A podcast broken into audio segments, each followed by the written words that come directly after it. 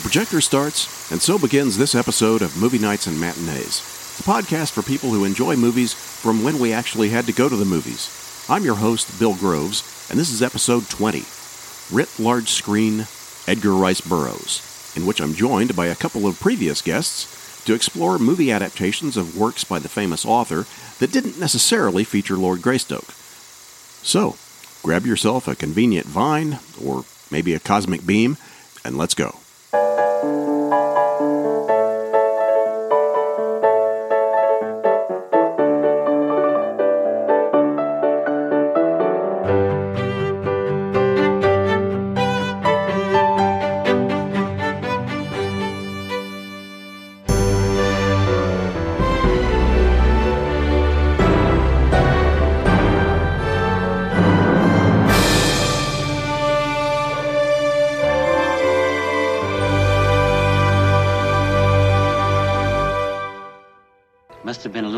3 o'clock in the afternoon that it began, the afternoon of June 3rd, 1916. Hi, everybody. Thanks for listening. This is going to be the first of what you might call a sub series of podcast episodes titled Writ Large Screen, in which I'll be discussing movie adaptations of works by famous authors.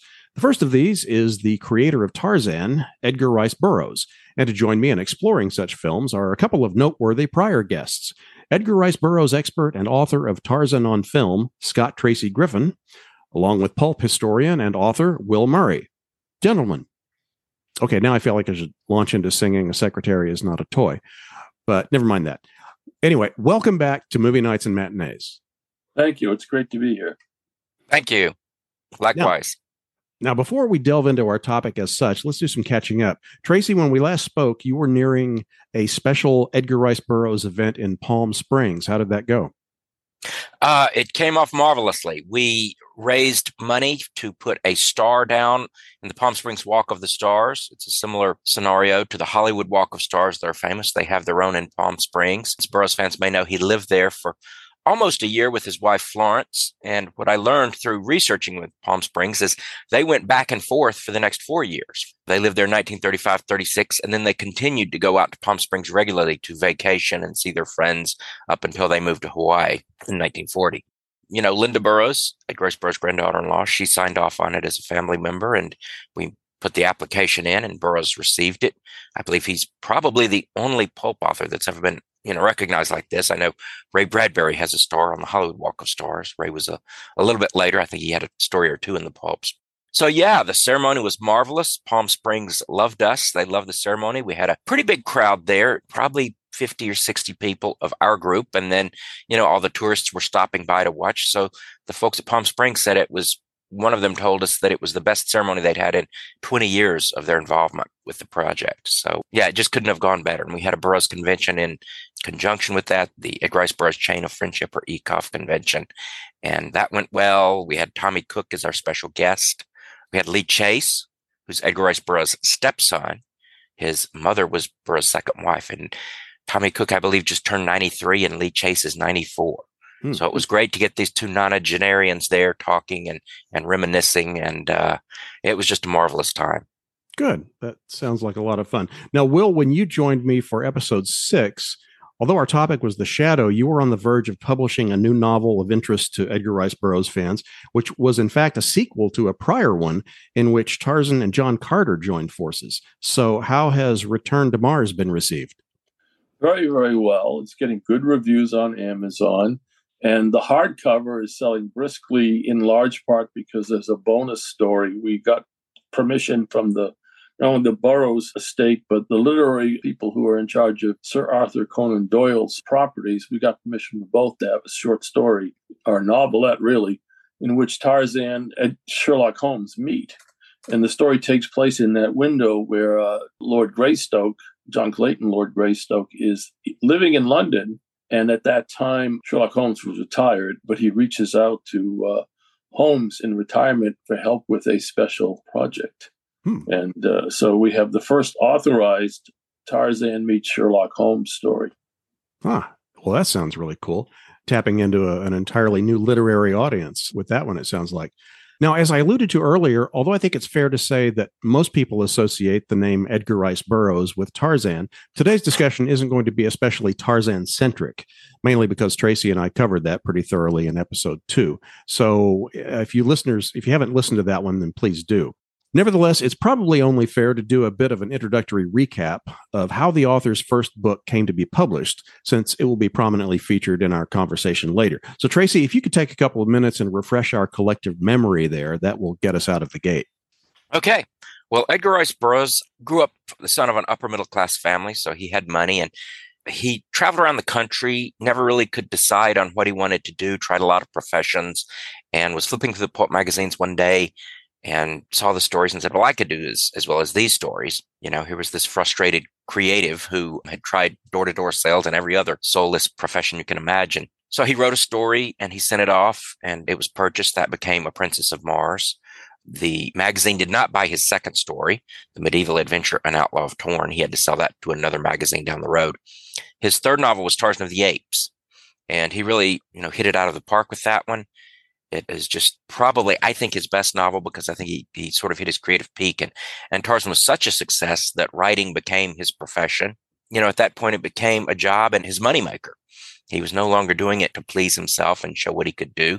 And, you know, I love all his work, but I think Tarzan of the Apes really was a high point. The editor read it in one sitting. All the other editors read it and loved it. They printed it in one issue. They didn't serialize it. Newspapers picked it up and started serializing it.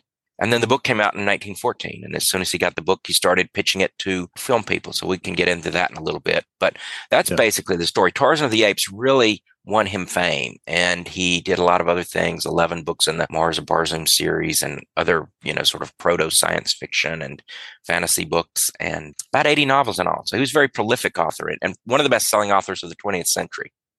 Yeah. And you mentioned in passing in our prior discussion that you discovered him at the age of nine, but didn't really get into any details on that. What was the first book that you read that kind of got you hooked on him? Well, I think all of us sort of know who Tarzan is through that sort of cultural osmosis. My brother had the lunchbox. So I would ask my parents, they had a pretty large library, you know, do we have any Tarzan books? And I didn't know what a Tarzan book was, but they didn't really cater to that sort of fiction. So I walked into a bookstore. We had a small, you know, small town bookstore, population of about 12,000. And I walked in and they had all the Neal Adams paperbacks on a rack. And I must have stood there for over an hour reading every one, the insides and the blurbs. And, and I started with Tarzan of the Apes because I, you know, the others, the covers were just fascinating. The Leopard Man, Tarzan and the Leopard Man, Tarzan and the well, Lion Adams, Man. sure. yes, yes.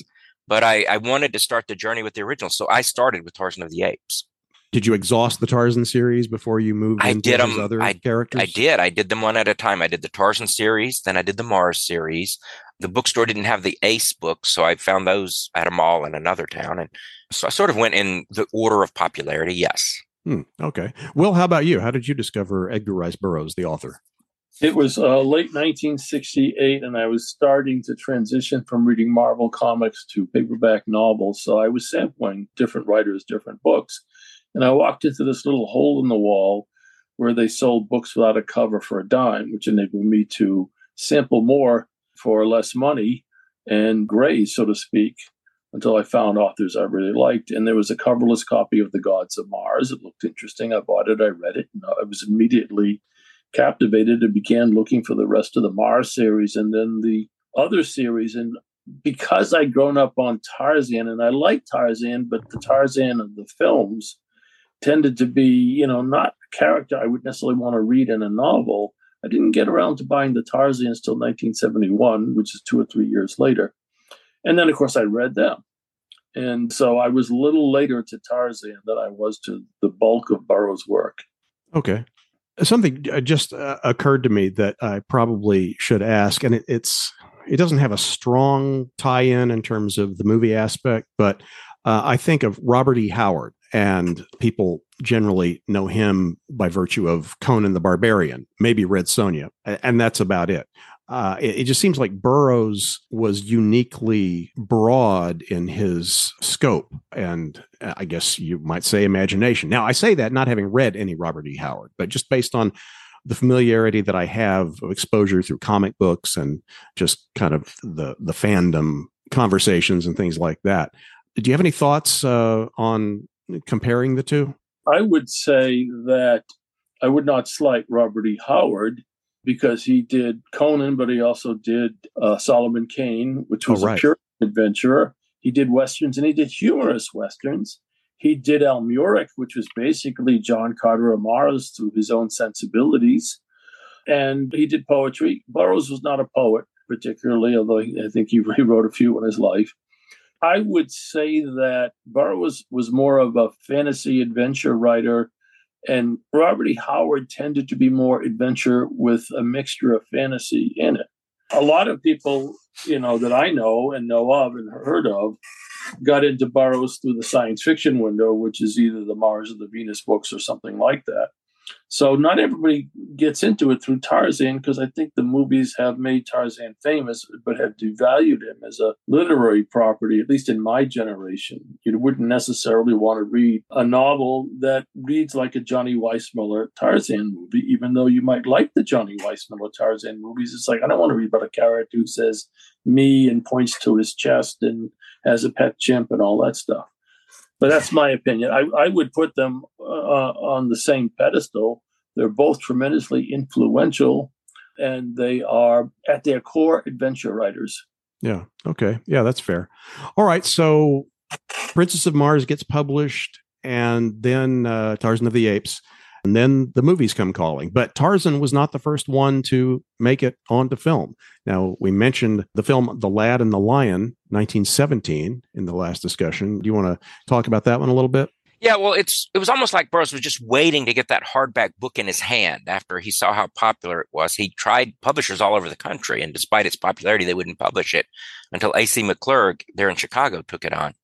And as soon as he got that book, he sent it out to a film agent named Cora Wilkening in New York City. And she, in turn, sent it to William Selig there in, in Chicago. And Selig had a pretty big operation. He's all but forgotten today, but he was an early pioneer in, in, silent film. So Burroughs went over and met with him in December 1914. The book came out in June. So by December, he took a meeting with Selig. And they talked about doing a Tarzan movie, but Selig wanted to use documentary footage of actual apes, and they couldn't get that. So talk sort of fell off and then Burroughs suggested The Lad and the Lion, which is basically the Tarzan story with lions. A young man is raised by lions up in the uh, Sahara Desert, and he um, falls in with a tribe of Bedouins and, and romances the Bedouin daughter and everything. So Selig found that one much more filmable because lions, you know, are easily trainable. They sleep about 20 hours a day. You keep them fed and they'll hit their cues for a little while before they get tired and want to go back to bed. So they filmed that one. Burroughs was out here wintering in Los Angeles when they filmed it in 1916, 1917, sort of spring of 1917, out at the Selig Zoo. And so he watched some of the filming. It was really sort of dumped on the market. Selig had already peaked and was sort of declining when that film was released. Selig had done a lot of jungle pictures in 1914 15, 16. It was just sort of dumped on the market. There wasn't a lot of hoopla about it. Magazine was published at the same time. So it's pretty much forgotten today because of that. And that's one of, uh, and we again talked about this earlier. A lot of people, they think, or at least just kind of have the general impression, if they haven't given it much thought, that the Tarzan movie started with Johnny Weissmuller. But in fact, there were a whole bunch of silent Tarzan films. And three of those are lost, along with a couple of non Tarzan Edgar Rice Burroughs adaptations, The Lad and the Lion being the first one. Now, the next one strikes me a little odd that it would be lost since we still have Tarzan of the Apes, the Elmo Lincoln, 1918, made the big splash. But then he did a sequel, The Romance of Tarzan, also 1918. How did that one get lost? That's a good question. Well, Tarzan comes to civilization. It was a quickie. They rushed it into production. Jane leaves Africa thinking Tarzan's dead and he follows her, much like the end of the novel Tarzan of the Apes. And this time they, I believe they go to San Francisco. And so they have sort of these Wild West taverns and saloons and stuff where he has to pursue Jane. And they used a lot of stock footage from the first film because if you'll notice, a lot of the same actors are in it. I don't know if they filmed any new footage with anyone besides Elmo and Enid Markey, his leading lady. I suggest that it just didn't go over as well. It was Tarzan and Civilization. It recycled a lot of the footage that was in Tarzan of the Apes, which was a better film. So that would be my guess is it just was sort of considered a pallid imitation. Hmm. Okay. And then in 1919, we get something that is very unusual. It doesn't involve Tarzan or any of his other famous characters. The Oakdale Affair. What was that one about? Well, the Oakdale Affair was the second sequel to The Mucker. He wrote The Mucker, which is sort of a trilogy. It was The Mucker, The Return of the Mucker, and The Oakdale Affair. And The Oakdale Affair doesn't involve Billy Byrne, the lead character, the first two. It involves his sidekick, Bridge, who's a hobo. And so it was sort of a murder mystery in the hobo jungles. I don't know why they picked that one to film, except maybe they thought it was easily filmable. It was shot in Fort Lee, New Jersey. So it was not shot out here in, in Hollywood. Uh, Oscar Apfel, who was a well known director, was the director of it. So that's another one that I don't know why it was lost, other than it probably got lost in the shuffle. And you know, with a lot of those silent films, they would destroy them to get the silver back so they could recycle the silver. Yeah. Yeah. And then the last two of the lost films are Tarzan films. Uh, 1920's The Revenge of Tarzan, and that starred Gene Pollar, I believe his name was. Yes. That was his stage name. Yeah, he was a fireman, but he was also a, a tremendous athlete. He was about six two and won all the fireman policeman games they used to have in New York City. So that's how he caught the producer's attention. Again, that one started out in Fort Lee, although they came to California to film. That one, there are actually surviving reels from a European archive, and they're in deep storage here in, with the UCLA archives, awaiting restoration. I was so not aware have, of that. Yes, there are some reels, and, and I have prodded them and tried to get them because it's Pollard's only camera appearance. Yeah. And he worked with Live Lions. It was supposed to be an exciting film. So hope remains eternal that we'll see him on the screen one day. So you haven't last, been able to to get in there even just to look at them? I believe they're probably sealed. I don't know if they because once you open, you you know you can't really stop and start the restoration process. Is my mm. understanding. Once you these things are so fragile, once you open it and sort of commit to restoring it, you've got a six figure project on your hands. So yeah, yeah, they're not letting folks in to to sample the wares, unfortunately. Yeah. Well, hopefully something will change there because I know uh, a lot of people would love to see that. And then we get to the first of two serials starring Frank Merrill as Tarzan, Tarzan the Mighty, which is lost, and then Tarzan the Tiger, which mm-hmm. is not. And I had some discussion with Ed Hulse when we talked about cliffhanger serials. And although Tarzan the Tiger is, I guess, generally highly regarded, apparently the contemporary reviews suggested that Tarzan the Mighty was actually the better film possibly, you know, it was based on Jungle Tales of Tarzan, and they did a lot of ballyhoo for it. They serialized it in the newspaper, so you can get the novella of the film today. We kind of know what it was about. They did a lot of publicity, photos, and releases. Natalie Kingston was quite beautiful in the role. And it, was sort of a reverse. Tarzan the Tiger was a quickie they rushed out to capitalize on the PR. They didn't do nearly as much publicity and PR for Tiger as they did for Mighty. But again, probably, you know, Universal purged their films, all their silent films, burned them all up, you know, because the nitrate was so unstable. Hmm. And of course, Tarzan the Mighty was based uh, loosely on Tarzan and the Jewels of Opar. Back. Tarzan the Tiger, you mean? Uh, yes, I'm sorry. Tarzan the Tiger. Tarzan the Mighty was based on Jungle Tales. It's an interesting fact that all eight silent films were based on the novels. After the silent film, Burroughs got so burned out on the way they were treating his character when he signed it with MGM, he said, You can take the character, but don't touch my novels. Don't use anything out of the books. And so, as Will said earlier, Johnny Weissmuller is a completely different character. That's why Burroughs sold them the character, but he didn't want his novels touched anymore. So, it wasn't until Greystoke that we saw, or the Filmation cartoon, that we saw a Tarzan novel on screen again. It's an interesting factoid of Tarzan the Mighty that the man who played Tarzan, Frank Merrill, was the first cinematic Tarzan to swing from a vine something that was not in the original novels. He was a rope climbing champion and an Olympic ring. So who knows if they just did that to sort of take advantage of his strengths, the same way they worked the swimming in. Swimming became such an institution. They had swimming scenes in the Gordon Scott movies and, and everything. And it was because they hired an Olympic swimmer and they wanted to capitalize on what he did. Frank Merrill was a champion rope climber. Yeah. Well, and he was also one of the beefiest Tarzans. I mean, he and Gordon Scott, I think, topped the list there. So, Will, I mean, you mentioned Tarzan the Mighty. Of the silent films, do you have any particular thoughts on any of those that you like? I have watched any of them. I watched very few silent films. They require a certain amount of attention. Uh, honestly, I think they would work better in a theater and not watching it on YouTube or on TV where I think their values are better expressed in the large screen. So I, I don't tend to gravitate towards silent films. I've you know I've seen Metropolis and Dr. Caligari and things that have certain currency as transcending the silent film medium. but I haven't really watched any of the, these things, uh, except maybe a snippet here and there. But I'm not a, I'm not a huge fan of Tarzan in the theaters, although there have been some pretty good movies with Tarzan that I've liked. And I've watched a lot of them, but my interest doesn't take me to the silent films particularly. Okay. Well, then we get into the talkies, and it's fair to say that Edgar Rice Burroughs on the big screen is dominated and pretty much defined by Tarzan for the most part. But there are a few exceptions that come along here where some other works of his find their way in. And the first one is interesting, and I didn't really know about this one until recently, and that's 1936, The Lion Man. And that's ostensibly a remake of The Lad and the Lion. Well, I, you know, I've tried to research this. There's very little out there about it at the Margaret Herrick Motion Picture Library. They did very little ballyhoo. They just, again, sort of dumped it on the market. It was not authorized by Burroughs. I did no. discover that.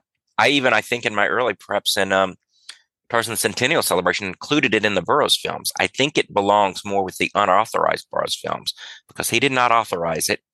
And it remains a question. Was it an idea? Was it based on Lad and the Lion? Was it based on the book? Was it based on the prior film? Or did someone just have the idea of let's have a desert romance with lions and, and Bedouins? That's a good question. Well, it's on YouTube. It's an awful print, but in the credits, it does attribute The Lad and the Lion as being the source material. But I have the sense, based on your description of The Lad and the Lion, which I have not read the original story, it appears that eh, it's very loose if there's a basis for it. I mean, it just it doesn't really parallel the Tarzan film in terms of how the child is raised or anything like that. It's more that there's this figure and he kind of becomes he I guess he, he becomes orphaned and raised under the care of a Bedouin, I believe it is, who instills in him this kind of culture of the lion, you know, learn the ways of the lion. And so he develops this nickname and and I guess is kind of referred to as the lion of the desert. That's the gist of it. Thou art being unkind to thy father. I am afraid we have offended you sir What of it? He's not nearly so powerful since the coming of Leon el-Din. What knowest thou of this lion man? Hast thou seen this wild man of the hills? Nay, father. But like all of Arabia, I've heard of him. Hast thou heard that he and his lions tear the necks of men? Wouldst thou like him to tear thy horse to pieces? He does no harm to any except evil to us. He's made the Lakru Pass safe for caravans. He will someday lead all true believers to safety and happiness. It did seem pretty far away from being anything comparable to you know a Tarzan story where he's raised by lions. That didn't happen. Well, if you remember the movie The Life of Pi that came out a, a while back, it was about a young boy trapped in a lifeboat with a tiger. And a lot of Burroughs people thought that was a ripoff of The Lad and the Lion because in the original The Lad and the Lion, the lad is is about I guess 10 or 12 years old and he's on a ship, a steamer with a captive lion and the ship goes down and he and the lion escape. So that's sort of how he joins up with the lions. He and the lion survive this escape and they bond and they hunt together and then they find the Bedouins there in North Africa. So the, the lad was a little older. He was a, again, he was a, a an orphaned European noble, the heir to the true throne. And what's interesting is Burroughs, when he released the novel, he added interstitial chapters. So it goes back and forth if you read the novel. The Balkan romance, it tells what's going on in his kingdom while he's in the desert. And, and that was actually a later addition by Burroughs to sort of flesh it out and make it big enough word count for a novel. Hmm. Okay. Well, then we jump forward to 1941. And once again, there's a serial based on Edgar Rice Burroughs material. And this is Jungle Girl. Yeah it's it's that's considered one of the best jungle serials out there, and it's enjoyable in its own right. Has very little to do with Edgar Rice Burroughs. They basically licensed the title, and they put Florence Gifford in a little leather mini dress, and put Dave Sharpe, the very famous stuntman, put him in that same little leather mini dress, and let him double for her. yeah, it's exciting. It's stunt filled, and, and it's it's a great serial. But it's an Edgar Rice Burroughs project in name only, and it was authorized, but her character bears nothing, you know, to the character in the book. In the book, you have this heroic American physician, intrepid guy, goes into the jungles of Cambodia and finds a lost civilization, and and this lost princess who's a dancing girl for this sort of evil king, and rescues her, and it turns out she's a princess. So that was set in Cambodia, had nothing to do with Florence Gifford, I think, who was the daughter of a missionary who is having all these adventures in Africa. I suppose you wonder why we're here, Doctor. Yes, I, uh, I was coming to that. I am a little curious. About your brother, Bradley Meredith. Bradley. What devilment is he up to now? Your brother's a changed man, Doctor. As you know, he received a long term in prison. He's just recently been paroled. I owe my brother nothing, Mr. Latimer. Absolutely nothing. His criminal activities drove me into the jungle, forced me to bring my daughter up with a savage tribe. But it stands on its own. It's a, it's a good good serial. And it's so divorced from Burroughs that they did a sequel, Perils of Nyoka, and they didn't pay him for it because they didn't use any of his material that was used in the first serial. So they kind of pulled the rug out from underneath him by, you know, essentially recreating a character under his banner and then running away with it. She was also in comic books. I was about to ask. I thought, wasn't there a comic Yeah. strip or comic, yeah, and the comic books the- of her? There was a comic book, and it never said it based on Edgar Rice Burroughs in it, as far as I know, because she he never created the name Nyoka. He created elements that were synthesized into the first serial and then carried over into the second. Yeah, I haven't seen that second one. I'll have to try to get my hands on that at some point, just just because I I like serials. All right, now a couple of years later, this is when I saw this in IMDb. I have to ask if this is a legitimate credit because I mean anybody can go in and put information in there, and that is that one of the the Fleischer cartoons, the Superman cartoons, 1943, called The Underground World, And while on a hunting trip, my father discovered what are now known as the Henderson Caverns. More than 40 years ago, he mysteriously disappeared while exploring them further. Recently, I found these maps and charts he left, suggesting that still greater wonders and mysteries lay beyond in this vast underground world. it indicates that it's based or partially based on Burroughs at the Earth's core. Does that sound right at all? No, in one word, no. Okay. I mean, the, the idea, I mean, Burroughs was a pioneer, and, and having a giant drill that you could drive into the Earth's core, I think was original for him, and it's been copied brazenly. You know, when I was a kid, there was a comic book, Cave Carson, and they had a thing called the uh, the Mole Machine, which was a copy of the Iron Mole, which was from at the Earth's core. But underground civilizations became a staple of science fiction. I mean, Doc Savage dealt with at least two of them, and maybe three if you want to budget. So I would say whoever did that just either doesn't know anything or was just playing a game because that underground world cartoon, which I have seen, is really it has no correspondence to any of the Pellucidar novels that Burroughs wrote. Hmm. What would you say, uh, Tracy? I'll defer to you. I haven't seen it, so I'll have to check it out. But yeah, I mean, it sounds like, you know, on IMDb, anyone can add credits and acknowledgments. Who knows? Maybe someone got their wires crossed there. Well, it was populated by people who were birdmen, and that's not specific to Burroughs. So, you know, it just seems to be a generic underground world that, for all I know, could have been taken from amazing stories or astounding stories if they had any specific influence. Then there's a very long lull. I mean, the Tarzan movies continue to be produced for several decades and TV series even. But Burroughs, at least in any official adaptation, and as far as I can tell, and again, I'm relying on IMDb for this, but apparently nothing else of his reaches the big screen until 1974. And then there's the beginning of a what becomes a trilogy of films by Amicus, who is arguably best known for a number of horror anthologies. But the first one of those, 1974, is The Land That Time Forgot. This could have been the end. The end of just another tragic episode in war at sea. But for the few survivors of a torpedoed merchant ship and the crew of a German U boat lost in the frozen South Atlantic, it was the beginning of an incredible adventure. For this was the day the 20th century met the primeval world face to face.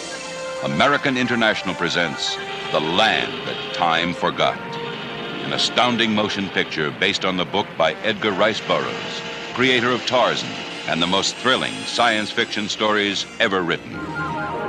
Travel through an underwater passage and discover an awesome prehistoric world. fight for your life against the terrifying creatures of a lost continent. Come face to face with primitive man and learn the secret of evolution, the land that time forgot. How does that one compare with the uh, source novel?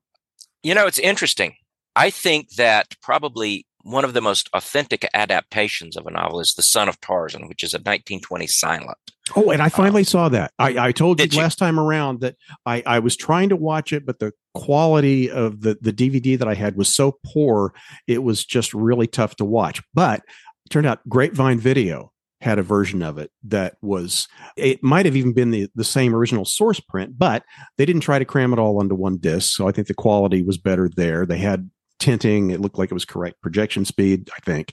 But anyway, it was it was much improved. So I finally got through it. So yay. Well, good, but it does drag. And I think that's both the strength and the weakness of The Land That Time Forgot. It's very close to the novel, but they spend half of the movie in the submarine.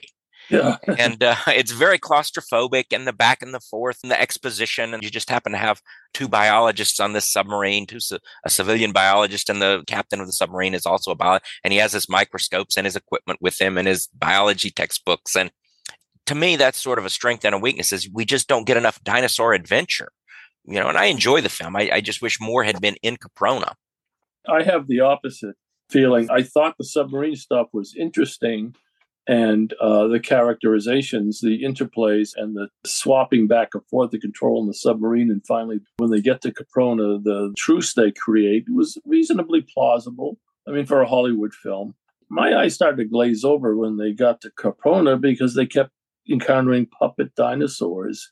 And I've been on a lot of movie sets covering films for Starlog and Fangoria and magazines like that. And I know a lot about practical effects versus special effects. And I know special effects in those days were, were weak, but they kept shooting at these dinosaurs with these big white long teeth.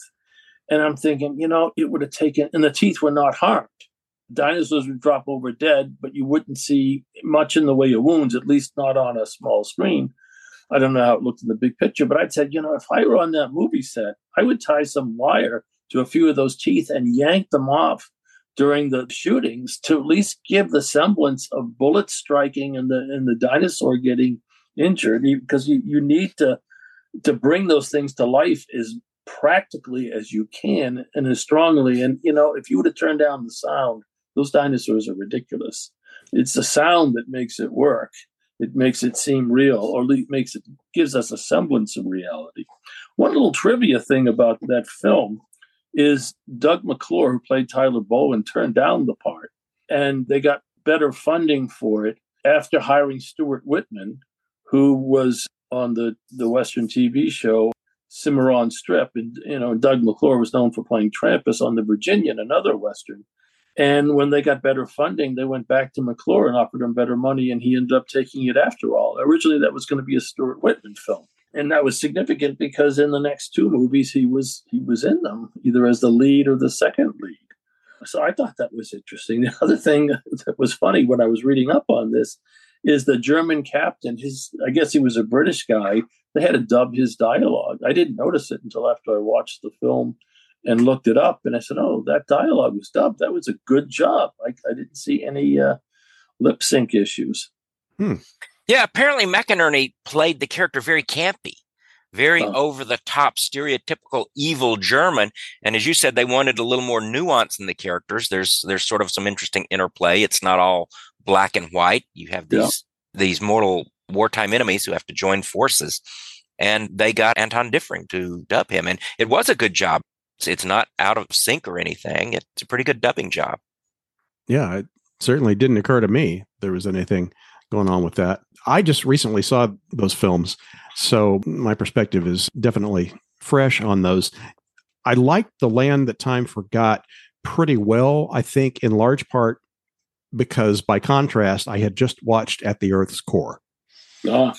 It was the scientific marvel of the century, a mighty juggernaut to blast through the solid rock of the Earth's mantle, 4,000 miles into the heart of our planet. We've been on top of the Earth long enough. It's about time we found out what's underneath. Grand scale adventure from the world's favorite writer of fascinating fiction. Edgar Rice Burroughs at the Earth's core. The astounding discovery of a strange, forbidding land, a primeval nightmare world whose shadows hid the nameless terrors that were yet to come. Starring Doug McClure, Peter Cushing, Caroline Munro. Take the most terrifying journey of your life. Edgar Rice Burroughs at the Earth's core. I got to be honest, in terms of the, the storyline and heck, maybe even the poster art, I, I would have been more drawn to for the subject matter. But started watching it, and I'm sitting there going, okay, it says Amicus, but was it really Sid and Marty Krofft? Mm-hmm. I mean, it's like just any minute I, between the silly looking, menacing monsters and the kind of second rate rear screen projection effects that they had to make them look bigger in, in the background. I just okay, any any minute now, HR Pufnstuf's going to burst out of the jungle, you know, or Jack Wild with his flute, something. Yeah, it uh, it's interesting because you know it they sort of went the opposite. Like I said, they really tried to have fidelity, and part of that was you know Michael Moorcock and and James Cawthorne scripted The Land That Time Forgot, and they really tried to play it straight and and delve into the whole evolutionary aspect, and they added an aspect that the island is alive and the island is you know they built on that and the people, and then it just sort of falls off a cliff with the second movie. The the production values are just so you know, so cheesy. And you know, I have a friend who's a little older, came of age in the 70s, was a teenager. And his theory was you were supposed to go to see this at a midnight movie when you were stoned out of your mind. and, and that was what made it entertaining. That if you saw it and you weren't drunk or stoned, that it, uh, you know, you lose the experience. So, and having having tried neither of those, I can't speak to that. But that was one theory because, yeah, it's just loopy that they don't have dinosaurs. They have men in the kaiju suits or whatever, just sort of the big two guys and bipedal guys bumping against each other and trying to fight in giant rubber suits and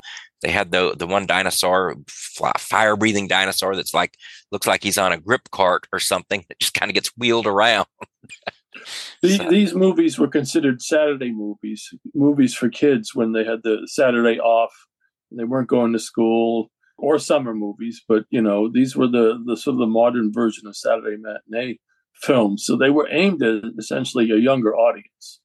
So, the, you know, and a younger audience is more tolerant. If you got to see some monsters or dinosaurs, you know, no matter how cheesy, you were at least somewhat entertained by that because you were into dinosaurs. What I look at is, to me, the remarkable thing is the first monster movie I saw in the theater is 1961 Gorgo. And these were the uh, 12 or so years later and it almost looks like the technology had gone backwards a little, but it was close to the same technology. You jump ahead only 10 years into like 1980 or so, and you're seeing these kinds of movies done the Spielberg way and the Lucas way, and real money being poured in, real effects and real acting, to, at least to some degree. Uh, so there, there was a giant leap. If those movies had been made a decade later, they would have been quite different. Yeah. In fact, the Amicus people wanted, after Land of Time Forgot, they wanted to jump into a John Carter film, but they couldn't get the rights. They couldn't afford them. The rights were available, but they were not affordable. Hmm. So I don't know what kind of John Carter movie we would have gotten then, but it would have been interesting to at least had that opportunity to see one. Yeah, I uh, as I was watching at the Earth's core, I thought to myself, okay, you know, if I had seen this as a kid, I might have eaten it up, and so I might have some nostalgia for it now but that not being the case it really i didn't have a lot of patience with it and then uh, watching after that land that time forgot i thought okay well this is considerably better i mean it's not ray harryhausen it's certainly not jurassic park but it's definitely an improvement over the one i just watched yeah, and I think that's you know Will mentioned the lack of gore. They're just pumping bullets and shooting these dinosaurs, shelling them, and there's there's no blood. The rubber monster just kind of flops over. You know, you can tell it was a child friendly audience. It was done for that. Yeah. Well, and then they do the sequel. And, and this strikes me as a little odd. Did it just not occur to them to do the sequel until later on? I mean, that that waits until 1977. Well, At the Earth's Core was 76. So that's two years after Land That Time Forgot. And then the year following that, 77, that's when you get the people that time forgot. They have found what they came for. That incredible lost world shut off by a towering wall of ice from which had come strange tales of wonder. Edgar Rice Burroughs, master of astounding adventure, takes us back to the fantastic island of Caprona, where time has stood still for millions of years. Where men and beasts fight a fierce battle for survival in a land of savage mystery. And again, it's uh, similar in terms of the the effects technology and the dinosaurs and everything. And it's got another blended cast.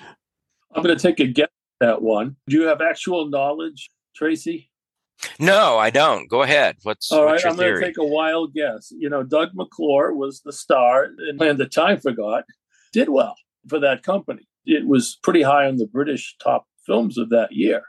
Not so hot in America, but still decently. And the, the problem is that if you did the sequel, Doug McClure was not going to be the lead. He was going to be the guy who gets rescued in the second film, because that's what happened in the second book. So I think what they were thinking is we've got to keep our lead. We've got to keep Doug McClure front and center. So let's do a different Burroughs movie. We'll still have the Burroughs name, and he'll be the hero. And that's what happened with At the Earth's Core. He remained the, the lead. And then when they got around to sequeling Land of Time Forgot with People the Time Forgot, it was okay. He's been good for two films. We we need another film. He can come in in the middle of the film as the guy rescued from Caprona, and so it was a way of using him in all three films to the maximum they could, given the source material. Yeah, and speaking of which, now were the were the books tied together with that common character? Well, it was a trilogy. So they had, you know, when I'm watching it, Bradley, who's the captain, I believe he was the first mate in the book. He has one of the trilogy adventures. So party gets split up and chased away by the dinosaurs, and you have these different characters who have adventures. So, as Will said, that's kind of a problem when you've cast Doug McClure and he's your leading man and your go-to guy. And oh well, you know, and the captain was played. I forget the actor, but it wasn't a leading man playing the captain. You can't really go ahead and and take this uh, character actor and, and make a movie out of him. So they had to sort of rejigger it and reconfigure it. So that's probably what happened is um, just a little bit of reconfiguration there. And how do we keep Doug front and center? Because we've got a contract with Doug and, and Doug has a name that puts butts in the seat. Now you said it was the books. They were a trilogy. What was the third one? Well, it was The Land That Time Forgot, The People That Time Forgot, and Out of Time's Abyss. Hmm, So the movie The People That Time Forgot is sort of a mashup of the last two, no- I guess you'd actually call them novellas. So they were all combined in one thick novel. So it's sort of a mashup where you have the character, his his his childhood friends comes, takes an airplane into Caprona to rescue him. I believe that was the second book. But this lost civilization is sort of drawn from the third book. But in the third book, they had bat wings. They were a flying race that would kidnap the human women to procreate. And that idea alone of these these monstrous Batmen procreating with human women is probably a little too racy for the times, especially for a children's movie. And probably that hanging guys from wires and so forth would have blown their budget. They couldn't do that. So they created this sort of samurai civilization, sort of the evil overlords. Oh, that was in the book because I saw that in People the Time Forgot movie. I'm thinking, okay, I know the budget on these things wasn't all they might wish for, but did they have to raid a Kurosawa production surplus or something uh, for their? there costumes? was an evil superior race and the implication was that's what humans evolve into we follow the humans from the ape men to the the hatchet men they call them the spear men the bow and arrow men the galu which are similar to cro-magnon and then you had this bizarre monstrous race that preyed on the galu with the implication being that's what the galu evolved into but yeah, they didn't have the whole samurai. And I don't know if you noticed in the people time forgot, those tapestries had Frazetta paintings. They really tried when you get into the Naga, and that's again, that's a name that's totally made up for the movie. In the books, they were called the Wieroos.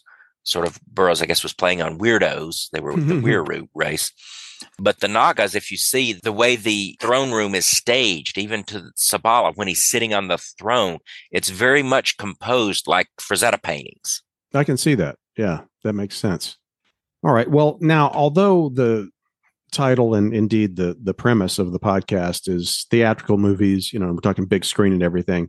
I just feel like I have to touch on the fact that in 2009 there were two adaptations for direct to video, and one was another adaptation of The Land That Time Forgot. Now, I've not seen either of these, but Tracy, I'm guessing you have.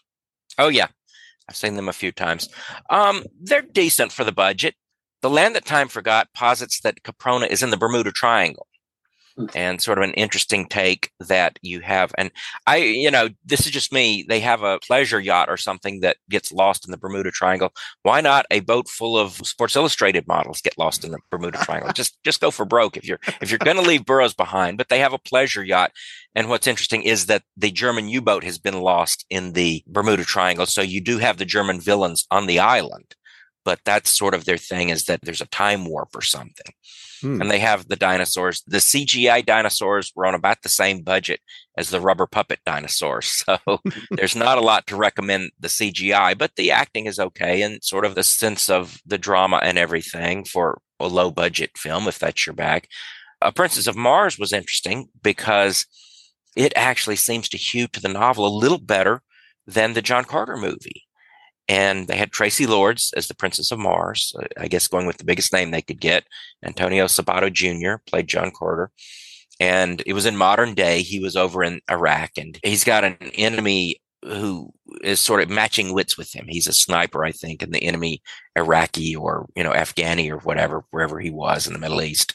They both get transported, and this guy becomes sort of a warlord on Mars while he's going through the adventures with the Tharks budget wise, they couldn't do Tharks, they couldn't do Thoats. So that's sort of a downside that uh, you had the big hulking two armed green men. But otherwise, it sort of hews to Burroughs' plot line. And, it, you know, I, I, I thought it was interesting. Hmm. Uh, Will, have you seen either of those? I saw a big hunk of Princess of Mars on video. And, you know, it was okay for a while, but it just didn't hold my interest.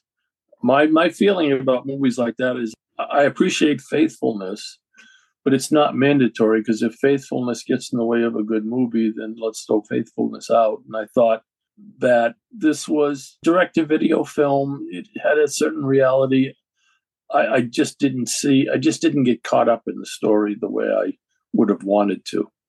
Hmm. Okay.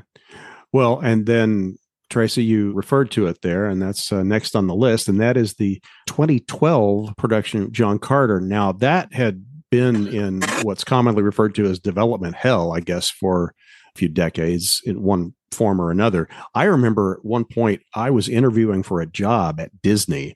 I don't remember what the job was I was interviewing for. I don't even remember what department, but whatever. There was a copy of the script or of a script for Princess of Mars in the office of the guy I was interviewing with.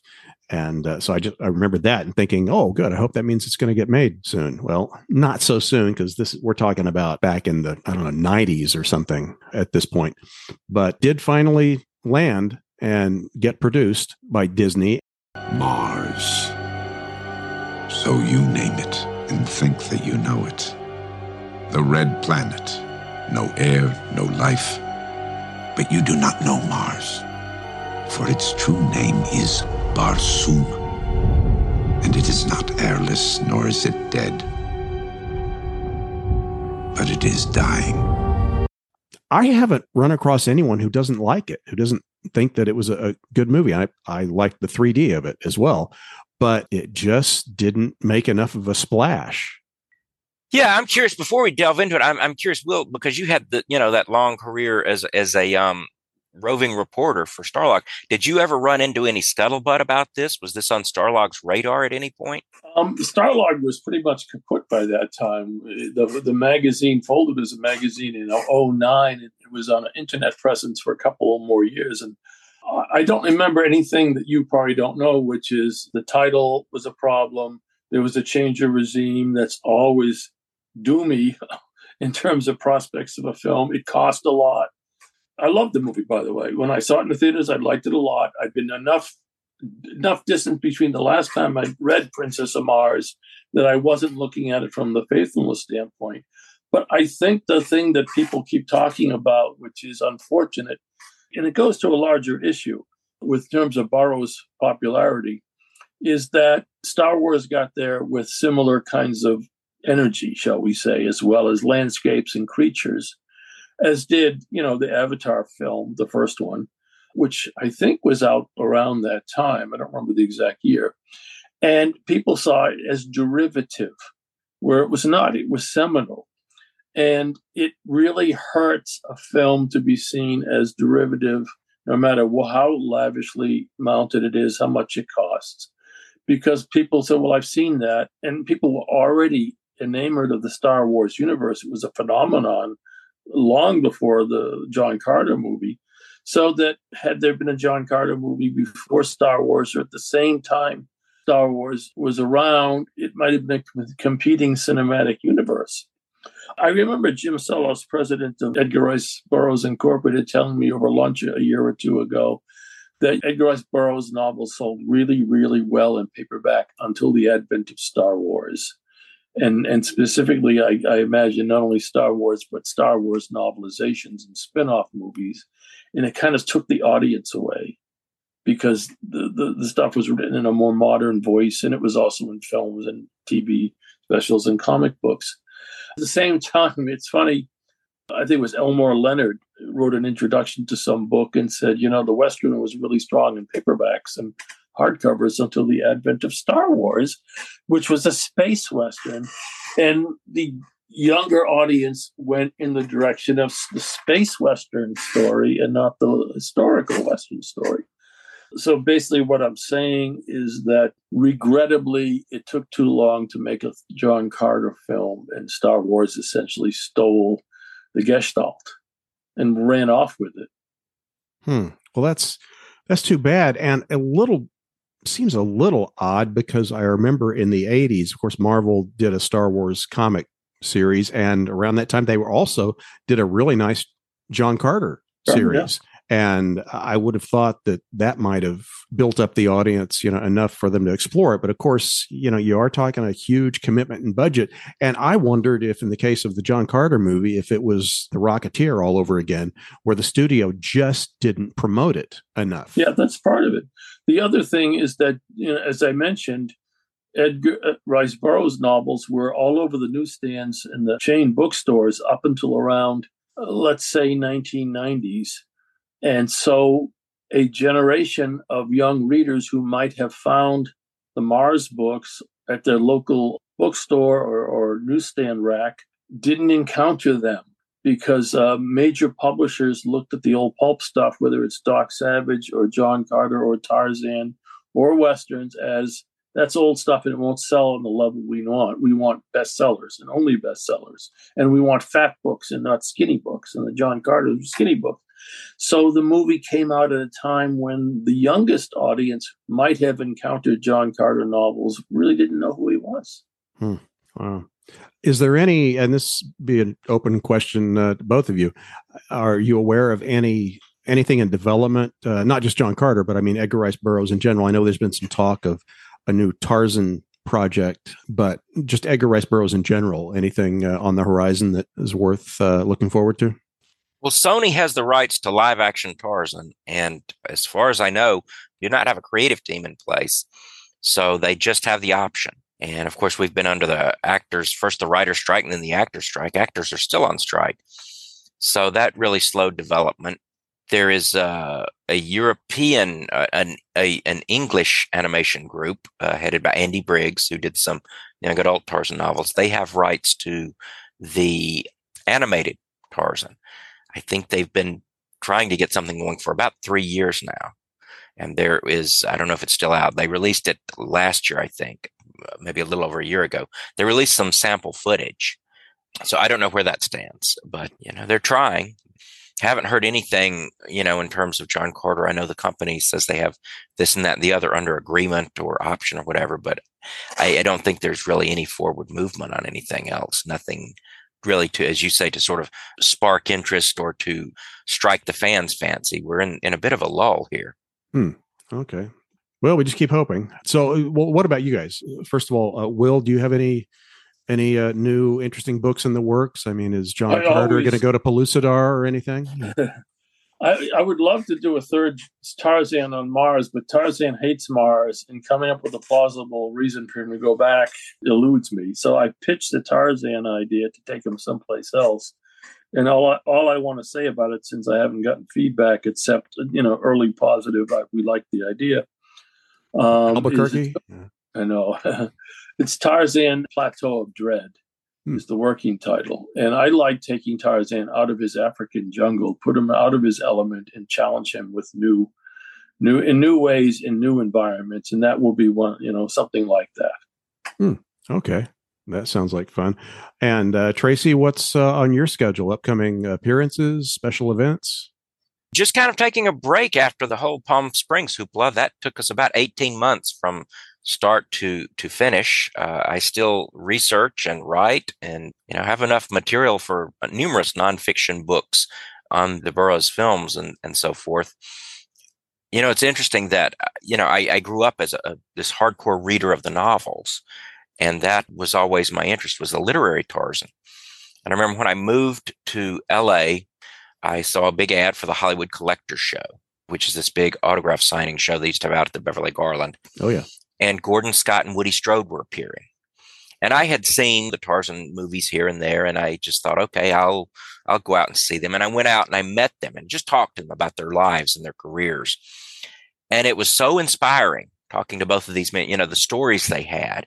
And it just kind of clicked with me. I mean, I, I this sort of something I knew, I guess you can say academically, but it didn't really resonate in my heart because my heart is literary that okay, the world is cinematic. You know, the, the, these guys, these stories that the world wants. And that's where I sort of shifted my focus to the films because we had that wonderful book by Gabe Essoe, Tarzan of the movies. And then Dave Fury did a book right probably around the time I met Woody and Gordon. Kings uh, of the uh, Jungle. Kings of the Jungle, yes. And both of those were were highly sourced by me. But it occurred to me that there's so many stories from these actors that haven't been told and there was really no one sort of covering that beat, as it were. Will does excellent work with the literary Tarzan, and there are other writers in that field doing a great job with it. But we just didn't have someone sort of boots on the ground delving into the film history and stuff. And so that's when it sort of shifted focus. And Danton Burroughs and I put a proposal for the book that became Tarzan on film in front of Disney back in 1997 and Disney didn't bite. They only wanted to promote Disney stars. They didn't want to delve into the, the, so, and my perspective, which was sort of different from Gabe and Dave's was I was going to look at the men who played Tarzan, sort of delve into their biographies. You know, it's going to be a, a book of biographies. And so that didn't come about. It just sort of, you know, never fully went fallow. I just kept researching and digging and digging. And then when I did Tarzan the Centennial Celebration, I may have told you this, my follow up was going to be to do the same treatment with John Carter and everything else. Right. Do a book on all of the John Carter land that time forgot everything, a big coffee table book. And Titan said the John Carter film just didn't do too well. How about another great book on Tarzan of the movies. You know, that was what uh, Nick Landau, the head of Titan, he really liked again the Gabe Essoe, but he felt like it was time for a new one. And so he was the one that pitched the films, and I was able to sort of hit the ground running because I'd done so much research. So, yeah, I leave the literary aspect to Will and, and the other guys who really have had a career of it, and I stick more to the the film history and the history of Burroughs and his family. There's always new archives going online all the time, so there's always something to, new to find out. Yeah, well, very good. So now, since I've had you both on before, and I've asked you my standard question of my guests, which is describing your most memorable movie going experience, and you've done that, uh, I've got another question that I'd like to throw at you, and that is if you could rent out a movie palace for one evening and invite, you know, a few hundred of your closest friends, what movie would you show them? And it doesn't have to be, you know, tied to today's topic. Who wants to go first? I'll go first. I like the idea of showing something to people they haven't seen or haven't heard of. And there was a movie done in 59 called Black Orpheus, filmed in Brazil that was a love story, but it was also uh, was kind of a supernatural story. It was a retelling of Eurydice and what's I'm forgetting his name. But you know the Greek myth of the hero who goes to the underground, or the girl, the girl who dies, and the hero has to go to the underground to rescue her. I'm very impressed by that movie because it's the kind of movie they don't do anymore. Hmm. It's realistic, but it has elements of the supernatural. It's a very good love story, and, and, I, and I, I remember reading the the two stars, Breno Mello and the other, the woman Marpessa Dawn, they happened to die either on the same day or a day apart many years after they made that movie. I thought that's kind of interesting. It's a color film, it's not a black and white. But I thought that's a movie that's getting forgotten that might appeal to a lot of people if it only was revived or remade. Hmm. Okay. Yeah, I know the title. I have not seen it, so I should put it on my list. So, Tracy, how about you? Well, you know, my taste in movies outside of the genre tends to run to sort of offbeat stuff like Donnie Darko, Mulholland Drive. So, and those are films that I think everyone who views them can take a little something different away because there's a lot that's unspoken. Everyone seems to have a different opinion of those films. And I sort of have my own theory of what David Lynch was saying that dovetails perfectly with my experience in Hollywood of being a young guy coming out here right out of college and trying to make it in Hollywood. So I probably wouldn't do those. I think what I would do would be to show a double bill of perhaps either Tarzan the Ape Man and Tarzan and His Mate with Johnny Weissmuller, or the two Gordon Scott films, Tarzan's Greatest Adventure and Tarzan the Magnificent, but accompany that with a lot of print material and sort of do a talk before the film and tell people why these films are relevant and why they're important and why we should remember them and what contribution they made to our cultural history. So, in other words, I wouldn't just show the film in a vacuum. I would show them and say, this is why these films are significant and should be remembered. Sure. Yeah. That sounds like a good idea. All right, then. Well, once again, guys, thank you for joining me in this discussion. Uh, I've enjoyed it, and hopefully, it's been informative. And people uh, will be able to seek out some of these films if they haven't watched them already, form their own opinions, and share them and discuss them online. Oh, and you can visit the featured guests page on the Movie Nights and Matinees website, and you'll see pictures of Tracy and Will there. You click on those, and it'll take you to their respective websites, and you can learn more about them and what they're doing and and so forth. So, gentlemen, until next time, thank you for joining me again on Movie Nights and Matinees. Thanks for having us. Thanks for having us. It was a pleasure, Bill. As always, if you're interested in seeing the films we've been talking about, swing over to the screening room page of the Movie Nights and Matinees website, where you'll find images linked to Amazon where you can order them. Except the lost films, of course. If you run across any of those, be sure to let us know. If you haven't already done so, please click on the follow or subscribe button wherever you listen and submit a rating and review where possible. You can also offer up reviews, comments, recipes, whatever, on the Movie Nights and Matinees Facebook page. Also, and I haven't really tended to think to ask this, but if you're enjoying the podcast, share it around. Spread the word. Don't keep all the good stuff to yourself. Be sure to join me for episode 21 in a couple of weeks when I'll.